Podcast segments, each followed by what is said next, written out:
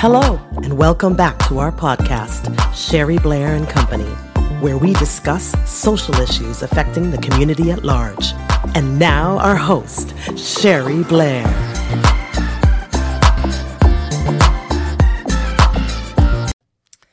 Hi, this is Sherry Blair bringing you daily doses of positivity. We're in month three, embrace and equalize feminine and masculine powers. And this is day three. Tap into our human ancestral tribal roots to return to a time when gender and sexual equality were not rated as one more valuable than the other. An important message here is we weren't always this way. So let's think about tapping back into that energy. Remove the concept of a monetary value on man's work and women's work.